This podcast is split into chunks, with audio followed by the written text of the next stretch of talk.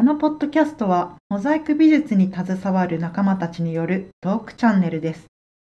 モザイクのかけらかけら。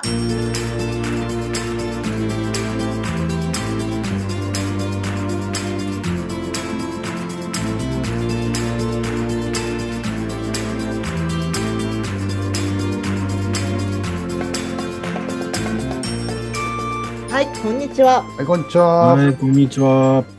お元気でしょうか？はーい。暑いです。夏バテしてますよね。してませんか？私はしてます。バテバテですよ。大変ですね、ね皆さんそちらね。なんですか、これ。本当札幌に私も行きたいです。10度違うんだね、やっぱ。もうち10度以上違うと思う。札幌何度なん、何度だった？やっぱ26度前後ですけどね。え最高ですがそれでしょ？?30 度いかないんですか？いや、えっ、と、いったいった。31.5ぐらいいったのかな。えっ、と、3日ぐらい前。だって関東の最低気温がまあそれぐらいですよ。まあう本当。ん。なんか40度とか言ってますよ、ニュースでは。川越40度。こっちでもニュースでやってるもん。40度って何よ。すごいね。絶対埼玉の熊谷出てくるんだよな。そうそう。だから私もね、今更手遅れだと思うんですけど、アマゾンとかでシェードを検索してます。今つけても多分遅いとは思うんですけど、室外機を冷やせみたいな、何日陰にしろみたいなライフハックが流れてきて、ほいほい。これ夏の前にやるべきだったなってちょっと思ってます。うん。だクーラーも効かないぐらい暑いんだもん。うん。気をつけてくださいね。本あのこれでお聞きの皆様もぜひ熱中症にお気をつけて、うん。コロナも大変ではありますけれども今日は何の話をするかというと前回に引き続き今井健二のお話今井健二先生の建築パート2というお話パートいくつまであるんですか？たいと思って一応前編後編でこれね。フェニックスそうフェニックスモザイク前編後編って感じになりそうですねうんうん。ではそんな感じで今日もよろしくお願いいたしますはい。よろしくお願いしま。す。前回はフェニックスモザイクの、えーとはい大滝町庁舎と、あと東洋学園大学はい。と伊藤車の幻想大阪のそして、うんえー皇居の東華学堂のお話をしました、はい。で今日は残りのもう一つの大切なフェニックスモザイクについてお話ししようと思っています。はい。はいすいません。ちょっと最初に申し訳ないんですが、おあの、前々回お話しさせていただいた6本の柱っていう日はございましたですね。はいはい。あー私が早稲田大学に行って、うんうんうんろあの竹山さんから六本の柱を見てこいという指令を受けたおあの話です。涙坂上涙のさんのエピソードね。はい。うんあのエピソードですね。感動の。うんえっ、と、はいすみません。私が聞き及んでたちょっと内容とですね、あの、実は違ってたのが分かっちゃって、あの、あ今井健二さんのちょっともう調べでええ今井健二さんがちゃんと、あの、自分の手記で残されてるんですよね。内容を。うんうん。それをね、うんちょっと遅まきながらですね、拝読させていただいて、あれ、ちょっと違うじゃんと。ああ、じゃあ私もでもそう思ってたから、ぜひじゃあどういうふうに違うのか教えてください。ね、ちょっと、あの、訂正の意味を込めて、ちょっともう一度お話しさせていただいてよろしいですかね。あどうぞどうぞ。前々回はね、職人さんが、俺は後期なんか関係ねえみたいなさ、こと言ってたじゃない？俺。はいはいはい。それ全然違うんだよ、ね。後期よりも大切なものがあるで、みたいな。そうそうそう。まあ、それはそれで、なんか一つの生き方なんだろうけど、あの、本当のあ、器の方違は、うんだ。うん、ちあのちゃんと後期を、後期を大切にしてたんです。そうなんですよ。そういうこと。ですからですねう、んその盛んの職人さんのちょっと名誉にかけて、あの、ちょっと訂正させていただきますね。わかりました。えはい。どうなんだろえ。えっとね、まあ、あの、流れは一緒なんですけど、内藤達夫先生からね、あの、30歳の今井健二さんが、えー図書館の建設を任せされて、で、まあ、頑張ってたんですよね。ただやっぱり後期に遅れてるということう。で、うんあの、当時の林さんっていうね、あの、図書館の館長さんから呼び出しくんですね。それで、一週間後に、その、開館式がうん。あるんだけど、間に合うの？って言われて、うん。で、今井健二さんが、いや、すいません、大広間の6本の柱がまだ間に合わないんですとうん。うんいう話をしたときに、その林の館長さんがですね、その職人さん大丈夫ですか？なんか怠慢な職人さんみたいですね、つって。じゃあ、あの、応援の職人さんを入れましょうってなったんですね。うんで、今井健二さんも、まあ、同調した形になって、まあ、一生懸命やってんだけど、まあ、ちょっとズボラなところあるみたいですから、じゃあ、応援の職人さん入れましょうねってなったんですね。うんそれを聞いたですね、あの、その盛んの職人さん、これ名前まで書いてあるんですけど、中島武一さんっていう方なんですね。あ、そんな名前が。もう、すんごい細かく書いてあって。それで、その中島さんがですね、それを聞いてですね、うん健二さんに涙ながらに訴えるんですよ。うんうんで、応援入れるって本当ですか？お願いですからやめてくださいって言うんですね。うんうんこれは私の一世一代の仕事なんで、もう自分が満足できる仕事をやりたいんですと。別に怠けてたわけじゃございませんと。うん最後までぜひやらせてください。もう不眠不休で後期に間に合わせますからって言って、今井健二さんに頼むんですね。あはあはでそれをね、今井健二さんはね、その心意気に感動するわけです。あ。なるほど。うんそれは感動しますね。で、彼をね、怠慢だとかね、腕が悪いとかね、考えたことをね、あの、私は恥じましたと。彼こそが職人さんの中の職人さんですと。うんうんもう絶賛してるんです。うんなるほど盛んの中の盛んさんだな、この人はと。なるほどということで、よし、わかったと。じゃあ、思うようにやってみろ、みたいな感じで、あの、うん応援の職人さんも入れずに、その職人さんにお願いするんですね。うんやっぱその職人さんは不眠不休でですね、あの、一心不乱で仕事をするんですよ。うんで、うん予定の後期よりもね、早く仕上げましたと。ああ、そうだったことなんですよ。それで、その、まあ、今井健二さんはね、その、彼の行動を見て頭をが下がる思いをしたというふうに書いてます。うん。ええ。うん。それからその、まあ、最後の日に、その職人さんが奥さんと子供を3人連れてね、うん。で自分の仕事を見せてね、うんんで最後仕上がったら、その、ここが難しかったとかね、これが大変だったとかね、奥さんとこう話すんだって。うんで素敵ですね。うん。で、和気あいあいとなんか話してるのを今井健二さん見てたらしいんですけど、で、最後に、その、中島さんが、まあ、今井健二さんにね、大変お世話になりましたと。ええもうここに来ることは、わた、足はもうここに来ることはござんせんと。なんか泣ける、そんなことやか先るから。生も、お体大切に、みたいなね。でもそれえー最しますみたいな最後の日ですよね。最後の日。多分それってまだ乾いてないですよね。一応まあプニプニしてますよね。そうでしょうね。もうダメが出て次に呼ばれるんじゃない？かもしんないね。なんてことを言うんです絶対乾いてなんてこと言うんです対乾いてないんだね。うん乾いてなくてもなんかやり直しがないんじゃない、もうだって丹精込めた完璧な仕事なんだ。いやいや、すごい話だけど、現場ってそういうもんだから。裏話があるかもしれないね。そう裏にね。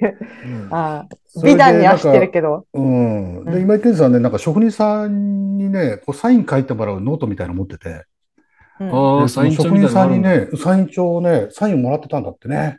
へあいいなえ。職人さんに。やろうかなうん。それで、ぜひ中島くん、君もサインしてくれたまえみたいにね、ええ書いてもらいましたと。えいうなるほどことまで書いてますよ。熱い人ですね。うん。なんかやっぱり熱い、その当時の建築の現場っていうのはなんか熱い人たちが、まあ今もそうなのかもしれないけどうん。ね、あの、そういうエピソードがきっといっぱいあるそれでのかな。、ちょっとその話がまだ続きがありましてですね、その、はい。林の館長さん、うん。あの職人ちょっと怠慢じゃねえかっつって職人、あの、応援入れろって言った館長さん、うん。この話聞いてね、感動しちゃったんですよね。あれ？さっきまでなんか、応援入れろとか言ってたんじゃねえのって思うんだけど、ツッコミがね、入りそうな感じなんだけど。ああ、まあね、酒屋さんは計算して中塗りとかやるからねう、ん。外部の人は分かんないじゃない、やっぱ。え。だ館長さんもその話聞いて感動しちゃって、で、この館長さんがラジオでこの話をしたらしいんですよ。ああ、そうなんですか。うん。それえーでこの話がね、有名になったみたい。ああ、そうなんだ。えーなるほど。この6本の話、えーあの、ろ六本の柱の逸話が、うんなん。か広がったみたいですよ。そうですかあありがとうございます。中島さんはあれですね、うんあの、後期関係ねえとかっていう職人さんじゃありませんでした。すいません。はい。中島さんの名誉を守ることができてよかったはい、です。すいません。ちょっと訂正させてください。はい。6本の柱私見ましたけど、素晴らしい、素敵な、うん綺麗なあ。柱で。あんな柱急に来た職人さんできないよ。うん。うん。あんな難しいの、写真で見たけど。うん。うんね。ちょっと変わった形してるからね、うん上のところって。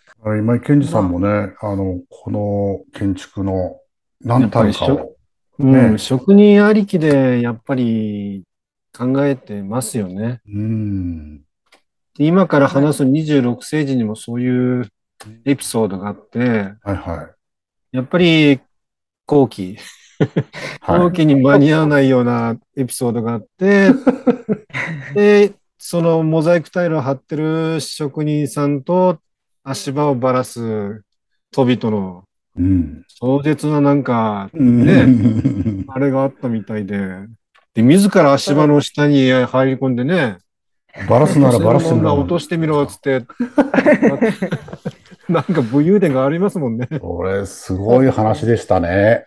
すごいですよね。なんかそこに関してはすごい私も突っ込みどころがあるんですけど、まあ、とりあえずはそこに行く前に、ちょっとした解説が26世紀記念館については、まずお聞きいただいでもねて、うん。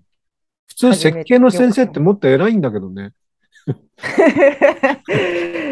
いや偉いんじゃないですか？い岩井健二だってきっと偉いんだと思うんですけどね。ちょっ多と、分もう 職人みたいな格好してたから分かんなかったんじゃないかな。全然作業着で、タンクトップとか着てるもんね。なんか写真見たらね。長袖じゃないとダメとか先生かいみたいなうん なんかじいさん、危ないじいさんがいるな、みたいなしか思わなかったんですよね。まあ、とりあえずじゃあ26世人記念館についてのご説明を。そうですね。じゃあ、ます26世人記念館。まあ、あの、今江さんのね、フェニックスモザイクが3年間の間に4カ所ぐらい集中的にやってたんですけど、は4カ所目のこの最後のい。はい。ところはこの20、長崎市にある26世人記念館っていうう、ん。カソリック教徒の、あの、記念館なんですけど、はい。それっていうのが、あの、豊臣秀吉の時代に、うん。あの、キリシタンが迫害された時に、は26人が殉教されたんですよ。その時の記念館なんですよね。殉教っていうのは要するに貼り付けにして殺されたっていうことですよね。そうですよね。見せしめにされたっていう形ですよね。日本人も20人ぐらいいたんですけど、い。うん。まあ、後にあの、成人になるんですけど、その人たちが300年ぐらい経ってから成人になるんですけど、成人になってから100年経ったのを記念して、1962年に建てられたらしいんです。はそれであの、これをやった時今井さんはもう67歳ぐらいだったんですけど、い。はい。今井さん53歳の時に奥さんを亡くして、はい。その時にあの、カソリックの洗礼を受けてるんですよ。うん。うんカソリック教徒になって、ちょっと10年ぐらい経って、ええ。この仕事に携わったらしいんですよね。う。うんやっぱりあの、もう10年ぐらい信者なんで、ええ。相当やりがいうん。があったと思うんですよね。魂を込めたお仕事って感じでしょうね、きっとね。うん、やっぱり、ちょっと前にあの、長野県の安木のはい。六山美術館っていうのがあったじゃないですか。あはいはいはい。はい。あれも教会ではあるんですけど、うんえ教会っていうか美術館なんですけど、え。ええ。教会チックな。あれにはモザイクがないんですよね。おー、レンガない感クじ。そうですね。レンガですかね、あそこうん、ステンドグラスなんかもあるけど、レンガブロックが主体の RC なんですけどねは。う。ん。あと、二つぐらい、あれですよね。教会やってませんか？教会やってるますよね。うん、都内にもなんか、都内、正常かなんかにやったんですよね、確か。やっぱり、その信者さんにとって、教会をとかそういう施設を作るっていうのはやっぱ特別な思いがあったと思うんですよね。そうでしょうね。そうですね。うん。でフェニックスモザイクっていうのもやっぱり、フェニックスってどういうことかっていうと、死んでも蘇ることで永遠を得るっていうことじゃないですか。はい。うん。そういうのにも宗教的なね、匂いもしますしう、ん。そうですねね。26世人のね、方々のそういった鎮魂にもなるような気がしますよね。そういうふうにうん、そうですよね。なんか26人ものな方が亡くなって、中にはお子さんとかさ、ちっちゃい、もう10代の少年とかもいたんですよね。うんだからすごいもう、うん今とはさ、なんか時代が違うとはいえ、うん本当ひどいことだよなって思いますね。信長の時代は大丈夫だったわけじゃん。そうなんですよね。いきなりね、秀吉がね、なんか脅威を感じちゃってさ、うん。バテリン追放でね、な何考えてんのかな、あの人。やっぱちょっとエキセントリックだったんじゃないですかね。うん。まあいろいろ殺してるからね、秀吉結構殺戮してるからね。千の力だって死んじゃったしね。そうだよんね。やっぱりね。まあはちゃめちゃですよね。江戸時代にもあったんですね。江戸時代にも、あの、禁教令が出て、うん。またその時も殉教してるんですよね。その時は誰ですか、将軍。家光とか三代目のあたり。あ、三代目。うん。家光か。あれでもおじいちゃん大好きだからな。家康大好きな家光だからな。そうなんですよね。二代目のあの、秀忠。うん。それと家光の間ぐらいからうん。また始まったらしいんですよ始まっちゃったんだね。うん。うん。で、この26世人のフェニックスモザイクも、今までその4年間、3年間でいろんなとこ作ってきたじゃないですか。はい、はい。その材料も含めてるんでしょうけど、ええうんうん。やっぱりこの長崎の現場ちょっと特別な思いがあったのか、え殉教者たちが実は京都で捕まってるんですよ。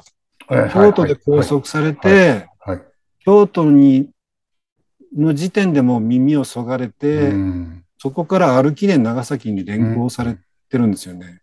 えその叱責を今井さんもたどりながら、その土地その土地の窯元を漁りながら、えうん。漁りながらっていうのが本当一番合ってると思うんだけど、うん。うん。そうして集めたきたものをもう、それ要するに彼らの足跡をもう壁に貼っていくような感じですよね。そういう感じなんですよね。うん、なんなか、感慨深いよな。うん、今その壁のモザイクをトレースしてるんですけど、ええトレースしててなんか写経みたいな感じになってきましたね。ああ、なるほど。ど。それはそうかも。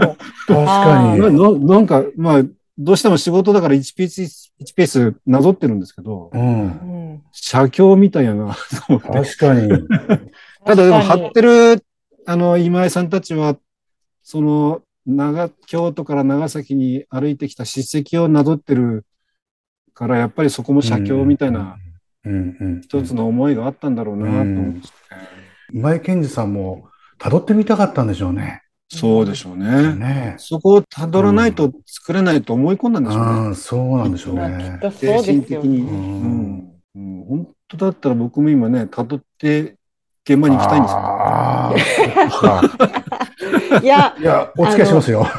いや、なんかあの、私、8月、9月が終わればお付き合いできます。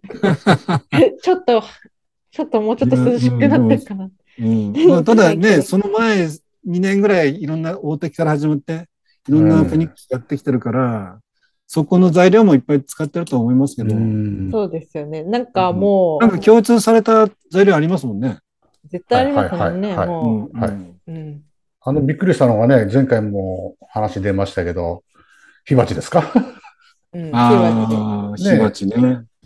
東洋学園と同じ火鉢がね、使われてますあよね。と。、あと竹山さんがどっかの料亭かの、あそうそう。なんか、あの、これもね、今井健二さんの本に載ってたんですけど、えーっと、花月、うん。あの、坂本龍馬も足げく通ったという、料亭花月ですよね。ほあそこのかみさんになんかいらないお茶碗とか提供してほしいって言ったら、次の日現場まで持ってきてくれたっていうこと書いてましたよ。うん。ああと何ですか？ガウディの陶片も貼ってあるんですか？知らなかったけど。それでね、えっ、と、ガウディ友の会ってバルセロナにあって、で、うんそこの、あの、会員の方々と交流してたんですよね、今井健二さん。へへーえ。支部の会長にもなってるんですけど、その時に、あの、そのガウディ友の会から、なんか誕生日プレゼントかなんかで、そのガウディのね、あの、タイルだか焼き物だかのピースをね、送ってきてくれたんだって。ああ、それはですか。それは塔の方に貼ってんのかな？多分壁塔の方に貼ってんでしょうねどっちかなどうかね。そうだと思う。だってあれこそガウディのオマージュみたいなもんじゃないですかああ、そうですよね。だからびっくりした。ううんん。えーそれは全然聞いたことなかったから、そうなんだと思います。これはすごいですよね。ねうえ、ん面白いですね。それ発見したいわ。確かに発見したいけど、なんかそう相当な、なんかでもさ、眼力を持ったあ、これですよ、ガウディから送ってきたの、これですよって、わかる人いるのか 微当妙ですよね。時、当時のなんかが、この間のシ当時のム、ね、シム・マリーソンだっけ？え、え違う、あなんだっけ、マリシ・ムルソン。マリ・シムルソン。ああいうサインがあればね。そのマリー・シムルソンが今話出たんで、はい。あの、ちょっと言うんですけど、俺も調べたんですよ、あれから。うんうんうん。あのね、全然本とかね、ネットとかに出てこないね。今井健二さんとのつながりが全然わかんない。そうでしょう。ないよね。でもなんかさ、あそこさ、陶片の数調べたの。あ、今、あの、糸車の幻想のマリシムルソンの場所の話してるんですけど、うん。なんかね、7つ星があるの。その、マリシムルソンのところと、その周り。うんだからあれ、北斗七星なのかなとか、なんかいろいろ考えて、うん な、なんなんだろうね、なんかね、よくわかんない。で、今井健二さん、ヨーロッパ行ってる時に、カール・ミレスっていう、やっぱり同じデンマークの彫刻家と仲いいんですよね。ああ、友達だったのかな？だからカール・ミレスの関係かなと思って、カール・ミレスの方も調べるんだけど、マリー・シムルソン出てこないんだよな。それか、なんか同じマリさんつながりで奥様が好きだったとかね、そのマリ・シムルソンの作品をね、うんなんか奥さんに関係あるのかなってちょっと思ったりもするけど、これちょっとね、テーマだな。ちょっと宿題にさせてください。本当ですよね。調べたいはい、これをお聞きの方でご存知の方いたら、ちょっとぜひ教えていただきたいです。情報提供お願いします。はい、ぜひよろしくお願いします。あの、ツイッターとかインスタのダイレクトメールでもうんいいので、よろしくお願いします。今井健二さんはすごくなんか誠実で経験な方でね、26世紀の話とかさ、感慨深いけど、うんでも現場の話は割と、えっってギョギョッとする笑えるエピソードとか結構挟んできま現したよね。場のその足場の話はね、さっきも出ましたけども、本当ね、大先生が知らなかったっていう足場話を。そう、この話をちゃんと、あの、お聞きの方にも分かりやすくご説明しないといけないと思うんですけど、これ、あれですよね、あの、ある日、今井健二先生が、なんかちょっと、べ事務所かなんかでお休みになられていたら、その、うん一番弟子の方が、こう、走り込んで来られるんですよね。うんで、なんだっけ？あの、今にも足場が取り外されようとしていますみたいなあ。れ、塔やってる時ですよね。うん、まだ完成じゃないのに、まだ塔の上の方が貼られてないのに、モザイクが。うん足場がばらされたら完成までいきませんっうんていう、そういうことが起こるんですよね。あの、協力してる方がね、泣きながら来るんですよね。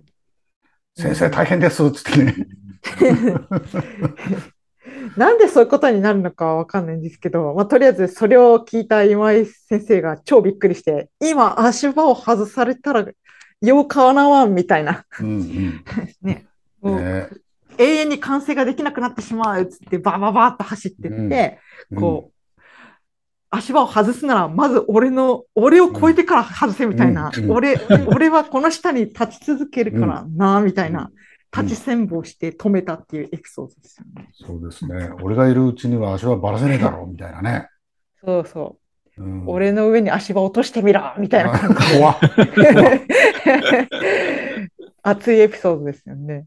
なんでそうなるのって、そこのエピソードをちょっと説明を読んで、私ちょっといろいろ腑に落ちないんですけど、そうまずなんで完成してないのに、あの、足場の人たちは足場を外そうとしたのか、だからやっぱりね、その後どどうするつもりだったのかな。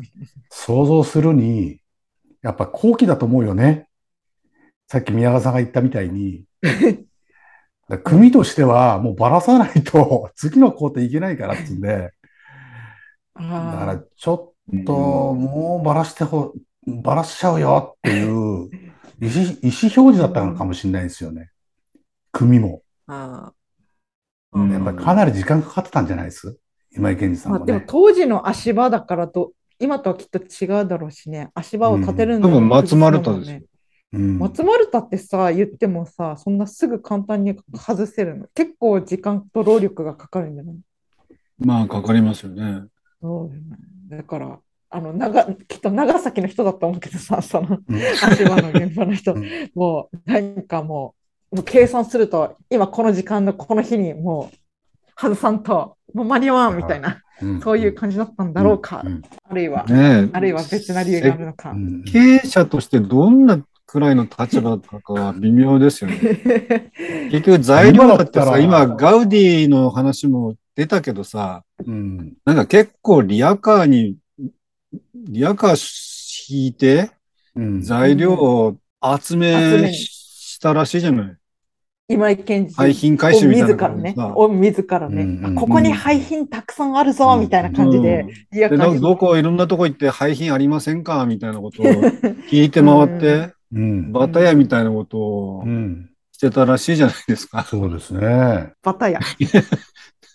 バタヤってだからその廃品回収ですよ。いらな、どね、いらなくなった、その、ちり紙じゃないけどさ、バッタモンから来てんのかな？バッタモンは、あれは偽物みたいなもんだから、で、有田焼の窯元に行って、割れたくずとかいらないやつを散々土の中から掘り起こして持って帰ってきたんでしょ？今壁に貼ってあるのをほ修復するんですけど、これ貼った時から割れてたんちゃうかなっていうのが結構あるんですね。窯元で、あの、壺ください、壺、壺、壺つか、あの、壺とかね、あその火鉢くださいって言った時に、みんな新しいの持ってくるから、いやいや、新しいのじゃなくて、壊れてるんでいいんですって。そうなんですよね。ね、そしたら店の人がね、おったまげてね、うん。それでそのなんか、あの、廃材の場所に連れてったみたいな。でしょ？そんなご、その瓦礫の中からもうね、そんなの拾ってくるからもうひびも入ってるでしょうし、うん。これ初めから割れてたんじゃないかなっていうのがね。うん結構あるんですよね。い今検索したバタヤの語源は道端のバタ、川端のバタっていう説がある。なんか道端。とか、あとなんか再再生紙工場が川端にあったためみたいな。ね、諸説あるらしいです。なるほど。うんまあ、たとにかく、まあ、26セージの壁ご覧になった方はわかると思うけど、結構壁大きいしね、あの2面もあるし、塔もあるし、それに他のフェニックスモザイクの作品数も考えると、相当な数のフェニックス陶器が必要だったと思うので、そりゃもう回収は大変だったと思います。素材の収集。うんだから前のと3作品の材料も余ったの全部持ってきたんだろうね。それでも足りないみたいな感じで、うん。あのね、民間っていうか地元の人も持ってきてみたいな感じだとは思うんですけどね。でやっぱり教会関係者にも声かけてますよね。おそらくしてたと思いますね。お茶碗、陶器持ってきてねって。ただ逆にメーカーから買っ買ったんかなっていう感じが。いや、だから、いわゆるメーカーって買ったのかな陶芸の窯元は今でいうメーカーに値するんじゃないですか。もういっぱいいろんな、な人から集めたり、自分で拾い集めたりした経費が材料費なのかなっていううん気もしないでもないけど、まあ僕らも似たようなもんだけどね。2000年前、2000年ぐらいの頃までは、よく関ヶ原に行って、うん。血の弾いたところからもゴミ捨て場からいろんなのもらって、作ってましたからね。うんよくわかりますよ。そうですよね。で、この26星人のフェニックスをこうかざっとざっとっていうのも変だけど、どういう感じのモザイクか、まあ、現地で何度もご覧になった宮川さんからご説明してもらってもいいですか？二面と塔とあるんですよね。二面と塔があるんですけど、やっぱり、あの、他の3作品と比べて、もう胸の内を全部出したって感じ。要は宗教家の今井さんが宗教の建物の宗教のテーマでを書いてるわけだから、うん、やっぱりね、今まで大滝とかその糸車とは違うものですよね。もう十字架があって、うんここにこの炎があってみたいな。うんうん結構西側と反対側とでちょっと全然色調が違うよね。うん、違いますね。塔もまた塔で違うし、うん、トーンもまた違いますよね。いろいろですよね。あ、あとね、あの、26星人に当時実際にタイルを貼ったところ分かりました。タイル屋さんね、福岡のね、辰野タイルさんですね。京都からもね、平田タイルさん呼んでるんですよ。平田タイル。京都のやつは有名ですよね。平平田タイル。ルさん。この平田タイルさんが、あのーチャンさんも大好きな糸車の幻想を貼ったタイル屋さへえ、あ、本、うん本物の方ねん。。うん。うん平田金三郎さんっていう方ですね。うん。お、名前、お名前が。いないのうん。この京都のタイル屋さんは結構いろんなところに連れ回されてるんじゃないもうなんか有名な方ですよね、この方。うん、うん。連れ回されてるんだ。う。うんん。連れ回されるって言ったらちょっと、村野先生がお怒りの作品もやってるんじゃないかな。ああ、そうなんだ。じゃあ、かなり、あの、うんいろんな大きな作品を手掛けられたんですうね。ん。じゃあ、ここら辺で、フェニックスモザイクの総括うんを、フェニックスモザイクは、やっぱりエネルギーがありますよね。なんかそれぞれ、ちょっと施設の特質が出てはいるけれども、なんか圧倒するパワーを感じますね、私は。色もはっきりしてるし、お二人はなんかフェニックスモザイクっていう感じでお話しするとしたら何かありますか？やっぱりエネルギーがすごいですよね。エネルギーを測る装置があれば、なんかもう赤外線を測る装置じゃないけど、多分すごい振り切ると思います。彼の仕事。そうですよね。うんうん、同じことができるかっつったらもうなんかできるできないっていうかそういうレベルの話じゃなくてうんこれはもう本当に彼の唯一無二の仕事だなっていう感じがしますね。そうですよね。ただ一応あの、あの、デッサンもあるんですよ。26世紀なんかもね。うんうでん。デッサンもあるんですけど、やっぱりね、すごいエネルギーですよね。一う回、ん。その、使用されたものをもう一回壁に貼り直すうん。時のエネルギーってすごいんだなっていうのは、まあそれが集合するとすごいんだなっていうのはよくわかりますよね。今井健二さん、俺芸術家の一面もあるから、うん。そうですね。ね、だから捨てられる運命のものをもう一度表舞台に持ってきて、うん。それをこの美としてまた再確認しようっていう気持ちで建築家としてね、他に類を見ないような気がしてるよな。確そもそも建築ってもうすべて新築じゃないですか。うん。常に新しいものが取り付くわけですけど、そこにね、こういうエッセンスを入れるっていうのはやっぱりうん。他にはないですよね。ねえ。だからやっぱり今井健二さん、ガウディとかね、あの、スウェーデンのエストベリですか？あの、ストックホルムの市庁舎作った建築家をすごい、うん。ね、あの、私の師匠だって言ってるぐらい、うん。ね、あの、崇拝してる、してたようですけども、そのやっぱりガウディさんの精神を、やっぱり日本のその、まあ、言っちゃえば、つまんない箱物の建築がね、高度成長にバンバン立った中で、うん。なんかこう、意を唱えてたような気もしますしね。そうでしょううね。ん。ポストモダンですもんね。うん。それがまた後世に残っていけるように、こう、いろんな人たちが今考えてるっていうか、実際手を尽くしてるっていうのもまた感慨深いですね。すいません、うんちょっとガウディの話出たんで、もう一つだけちょっとガウディ関連の話なんですけど、うんはいあの、今井健二さんが、あの、ヨーロッパ旅行30歳ぐらいにしたときに、うんまあ、北欧からヨーロッパから回ってるじゃないですか。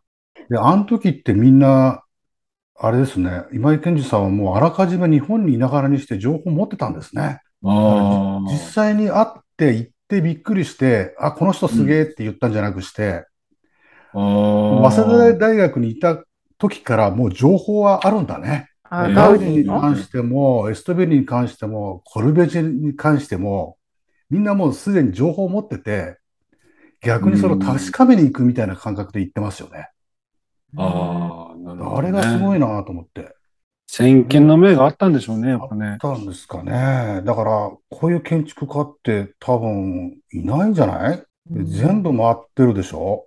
うんソ連から入ってるもんね。ソ連、北欧から全部回ってるじゃないですか。へえ、そうなんだ。あれですよ、ガウディに会いに行ったけども、バルセロナに行った時には半年前にもガウディさん、路面電車にひかれて亡くなってるんですよね。ガウディって路面電車に引かれてたんだ。はい、亡くなっちゃってるんです。そうなんです。はで、12月最初にパルスみんな入ってて、ね、誰だか分かんなかったらしいそうぐらいそみすぼらしい格好しててう。うんあ。。へえ、らしいですよ。そうなんですよ。だからね、そうなんだ。俺、今井健二さんがガウディに会ってたらなと思うのよ。これまたね、歴史がね、ちょっと変わったかもしれないよね。これ、こういうの想像するとワクワクしちゃうんだよね。なるほど。もしねガウのディにね。今井健二さんが会ってれば、ひょっとしたらガウディさんもね、あの頃ボロボロだからもうん。そうだよね。う、もう古事記同然でね、現場行ってから、その終わってからまた寄付金集めしてね、それでね、あの、くしくもガウディさんもカトリックですから、うん。うん断食とかしててさ、ああ、もうヨタヨタの状態でしょ？そうなんだ。うん。なるほだからど。ガウディさんがね、今井健二さんにその時会ってたら、ひょっとしたら一本柱、俺の代わりにやってくんねえかって頼んだんじゃないか？な。なるほどね。やっぱり柱なんだ。柱。もしかしたら、もっと悪いんだけどさ、ちょっと予算もないんだけど、やっぱ間に合わない今井んだね。さん、一本ちょっと塔を作ってくんねえかなっつって、ガウディ頼んだら今井さんどうしたかね？どうだろうね。今井健二さんのどっかの式で、私が手掛ける案件までいつもお金がないみたいなことを言ってる。書いてあるよねなんか書いてあるよね。なんか今井健二さんが日予算に本の総乏しいんだが力をみたいな結集してさ、じゃあ一本だけですよ、なんつって。うん一本だけ作りましょう、なんつって。作ってたら面白かったね。まあもしそうだったらよかったですね。ねえだから今井そうでなくてもね2人とも、ガウディと会話してほしかったなと思って。はい。六山美術館なんかもさ、ステンドグラスがあるんだけど、うん。うん丸窓にステンドグラスのエスキースあったらしいんだけど、最後予算がなくなっちゃって、うん。うん。今井さんがペンキで描いたらしいんですよね。うん。うん。ああ、結構可愛いんだよ。あれだって、まだ残ってんだよね、ちゃんと。うん26星人だって予算の関係上でやめたやつとか結構あるんですよね。そうなんだよ。で、あれ壁画のとこにさ、鉄筋が出ててさ、うんで、スケッチ見ると、あの、その鉄筋、十字架の周りに太陽車輪みたいなのを書いてあるの、大きなの。うんうんそれを取り付けるための鉄筋がまだ出てん。それが錆びてて、もうタイルとか陶器にもう錆びがバンバン。ああ、鉄筋をまでやったものの、やったものは予算がなくて中止になったらしいんだよね。じゃあ、そういう感じで、足場外されちゃったんじゃない？それもさ、もしかしたら。せめて鉄筋塗っとけよ。26星人は、あれですね、あの、全部海外からの資金で作ったんでしょ？結局ね、その、フィリッポ教会、隣側の塔がフィリッポ教会なんですけど、うん。結局、聖人、フィリッポっていうのはメキシコ人なんですけど、メキシコ人初の聖人らしいんですよ。うん。だからメキシコとかスペインとかがすごいお金を出してくれたあらしいんですよ。あ。ただ、聖人ってやっぱすごいらしいんですよ。うん。やっぱり、聖母マリアをはじめ、ヨハネとか、うんうん。うん、フランシスコ・よほどのこザビエル、とがないと、成人の位にはつけないっていうことですよね。死ん死んでから2回ぐらい奇跡を起こさないと成人になれないらしいんですよ。はあ、死んでから奇跡を。まあ、そんなこんなでフェニックスモザイクについてお話しさせていただきました。うんぜひね、あの、機会があったら見ていただきたいですね。そうですね。そうですね私も見てないのがいくつかあるので。俺も千葉行かなきゃ。ああ、千葉ね、大多喜町行かなきゃ。ただ残したいですよね。せっかくフェニックスでのね、っうんうんていうモザイクで作ったのに、うん日本の不景気かなんかの波、くだらない波で取り壊しっていうのはちょっと悲しいですよね。そうだそね。うこんなに素晴らしい遺産が我々の身近にあるというちょっとしたうんお話。じゃあ、ひとまず本編は今日はこんなところでありがとうございました。ありがとうございましありがた。とうございました。